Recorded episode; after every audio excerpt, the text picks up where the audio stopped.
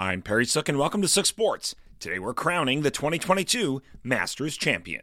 This is your Sook Sports Minute.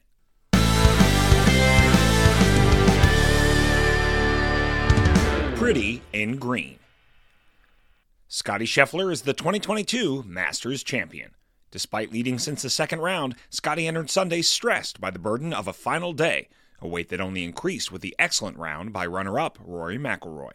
However, no nerves made it to the course, as the Texan golfer finished with a round of 71, totaling 10 under for the tournament.